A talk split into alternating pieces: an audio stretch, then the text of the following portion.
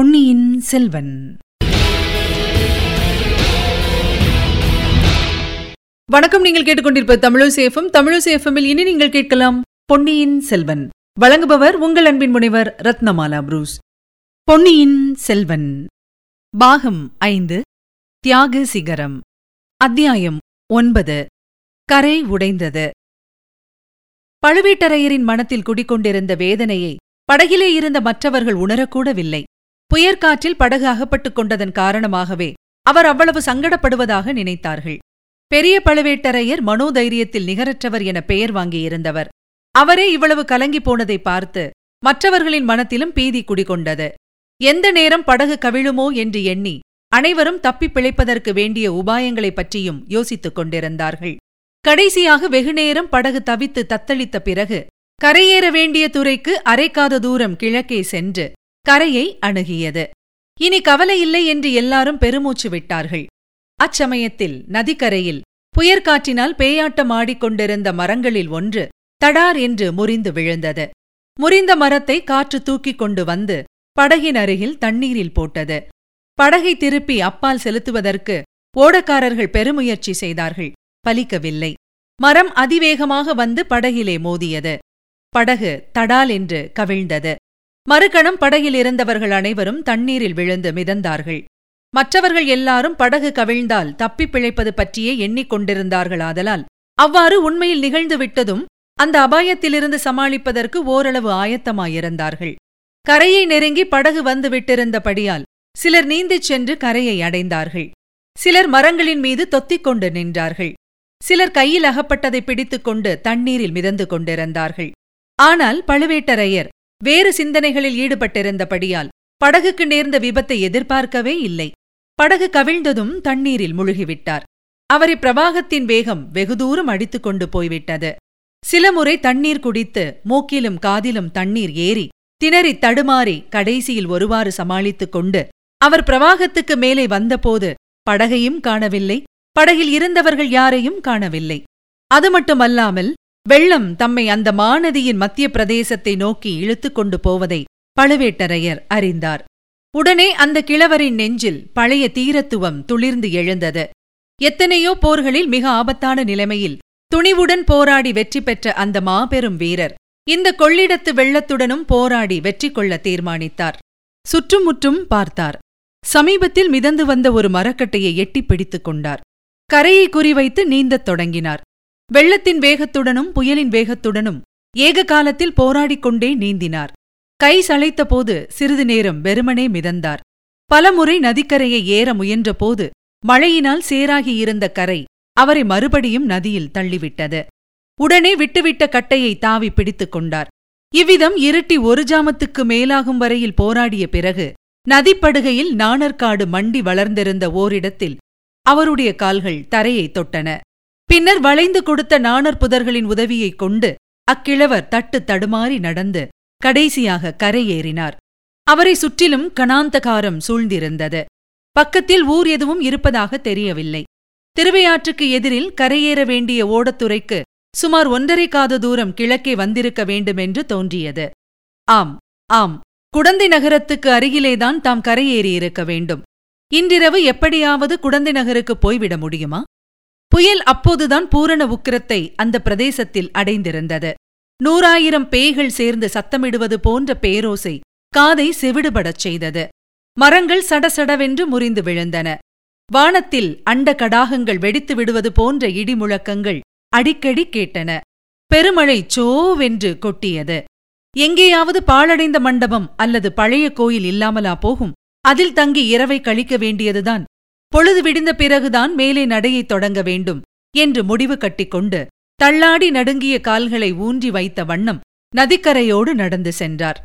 நதியில் கரையின் விளிம்பை தொட்டுக்கொண்டு வெள்ளம் போய்க் கொண்டிருந்தது. மழை பெய்தபடியால் கரை மேலேயும் ஓரளவு தண்ணீராயிருந்தது இருட்டை பற்றியோ சொல்ல வேண்டியதாயில்லை ஆகவே அந்த வீரக்கிழவர் நடந்து சென்றபோது தம் எதிரிலே நதிக்கரையின் குறுக்கே கொஞ்சம் தண்ணீர் அதிகமாக ஓடியதைப் பற்றி அதிக கவனம் செலுத்தவில்லை. திடீரென்று முழங்கால் அளவு ஜலம் வந்துவிட்டதும் சற்று தயங்கி யோசித்தார். தொடையளவு ஜலம் வந்ததும் திடுக்கிட்டார். அதற்கு மேலே யோசிப்பதற்கு அவகாசமே இருக்கவில்லை. மறுக்கணம் அவர் தலைக்குப்புற தண்ணீரில் விழுந்தார். கொள்ளிடத்தின் கரை உடைத்துக் கொண்டு அந்த இடத்தில் தெற்கு நோக்கி பாய்ந்து கொண்டிருந்த வெள்ளம் அவரை உருட்டி புரட்டி அடித்துக் கொண்டு போயிற்று. கரைக்கு அப்பால் பள்ளமான பிரதேசமானபடியால் அவரை ஆழமாக இன்னும் ஆழமாக அதல பாதாளத்துக்கே அடித்துக் கொண்டு போவது போல் இருந்தது. படகு கவிழ்ந்து நதியில் போய்க் கொண்டிருந்த வெள்ளத்தில் மூழ்கிய போது அவர் சற்று எளிதாகவே சமாளித்துக் கொண்டார். இப்போது அவ்விதம் முடியவில்லை. உருண்டு புரண்டு உருண்டு புரண்டு கீழே கீழே போய்க் கொண்டிருந்தார். கண் தெரியவில்லை காது கேட்கவில்லை நிமிர்ந்து நின்று மேலே வரவும் முடியவில்லை. மூச்சு திணறியது. யாரோ ஒரு பயங்கர ராட்சதன் அவரை தண்ணீரில் அமுக்கி அமுக்கி தலைக்குப்புற புரட்டி புரட்டி அதே சமயத்தில் பாதாளத்தை நோக்கி இழுத்துக் கொண்டு போனான். ஆஹா! அந்த ராட்சதன் வேறு யாரும் இல்லை. கொள்ளிடத்தின் கரையை உடைத்துக் கொண்டு உடைப்பின் வழியாக அதிவேகமாக பாய்ந்த வெள்ளமாகிய ராட்சதன்தான் அவனுடைய கோரமான பிடியிலிருந்து பயங்கரமான உருட்டலிலிருந்து தப்பி பிழைக்க முடியுமா? கால் தரையில் பாவவில்லையே? கைக்கு பிடி எதுவும் அகப்படவில்லையே? மூச்சு திணறுகிறதே? கழுத்தை பிடித்து திருகுவது போல் இருக்கிறதே? காது செவிடுபடுகிறதே? துர்கா பரமேஸ்வரி தேவி நான் இந்த விபத்திலிருந்து பிழைப்பேனா? அடி பாவி நந்தினி! உன்னால் எனக்கு நேர்ந்த கதியைப் பார். ஐயோ பாவம். உன்னை அந்த தூர்த்தர்கள் மத்தியில் விட்டுவிட்டு வந்தேனே. சீச்சி உன் அழகைக் கண்டு மயங்கி உன் நிலையைக் கண்டு இறங்கி உன்னை மணந்து கொண்டதில் நான் என்ன சுகத்தை கண்டேன்? மன அமைதி இழந்ததைத் தவிர வேறு என்ன பலனை அனுபவித்தேன்? கடைசியில் இப்படி கொள்ளிடத்து உடைப்பில் அகப்பட்டு திணறி திண்டாடி சாகப் போகிறேனே. அறுபத்து நாலு போர்க்காயங்களை சுமந்த என் உடம்பை புதைத்து வீரக்கல் நாட்டி பள்ளிப்படை கட்டப்போவதில்லை என் உடலை யாரும் கண்டெடுக்கப் போவது கூட இல்லை. எங்கேயாவது படுபள்ளத்தில் சேற்றில் புதைந்துவிடப் போகிறேன். என் கதி என்ன ஆயிற்று என்று கூட யாருக்கும் தெரியாமலே போய்விடப் போகிறது. அல்லது எங்கேயாவது கரையிலே கொண்டு போய் என் உடம்பை இவ்வெள்ளம் ஒதுக்கித் தள்ளிவிடும். நாய் நரிகள் பிடுங்கித் தின்று பசியாரப் போகின்றன. சில நிமிட நேரத்திற்குள் இவை போன்ற எத்தனையோ எண்ணங்கள் பழுவேட்டரையர் மனத்தில் தோன்றி மறைந்தன. பின்னர் அடியோடு அவர் நினைவை இழந்தார். தடார் என்று தலையில் ஏதோ முட்டியதும் மீண்டும் சிறிது நினைவு வந்தது. கைகள் எதையோ கருங்கல்லையோ கெட்டியான தரையையோ பிடித்துக் கொண்டிருந்தன. ஏதோ ஒரு சக்தி அவரை மேலே கொண்டு வந்து உந்தித் தள்ளியது. அவரும் மிச்சமிருந்த சிறிது சக்தியை பிரயோகித்து கரங்களை ஊன்றி மேலே எழும்பி பாய்ந்தார்.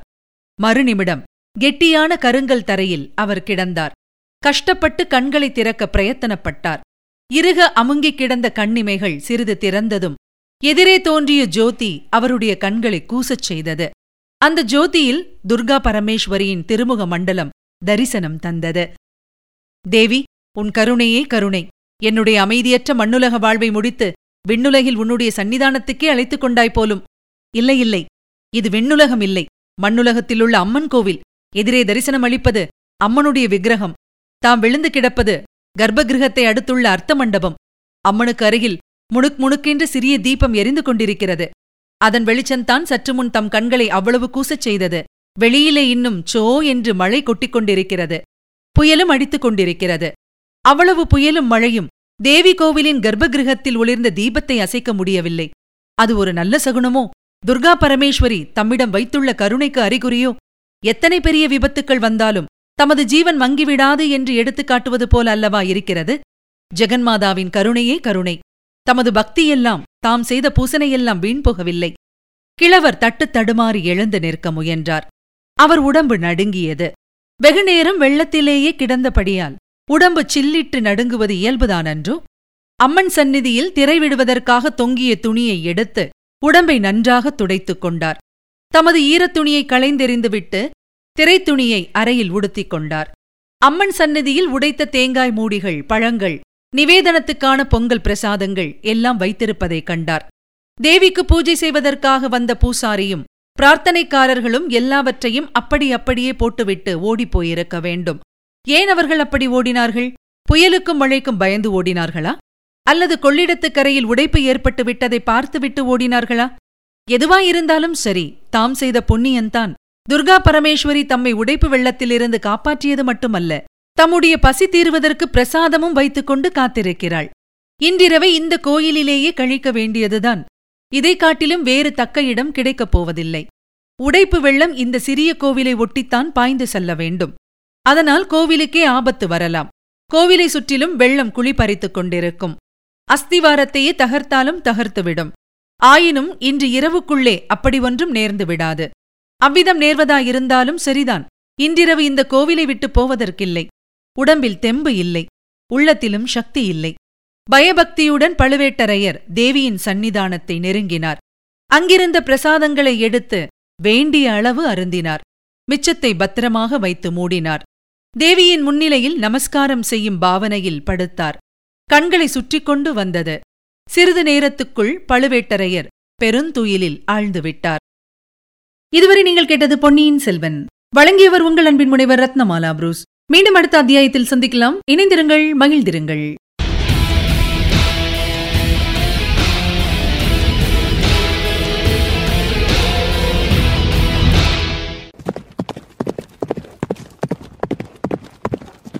பொன்னியின் செல்வன்.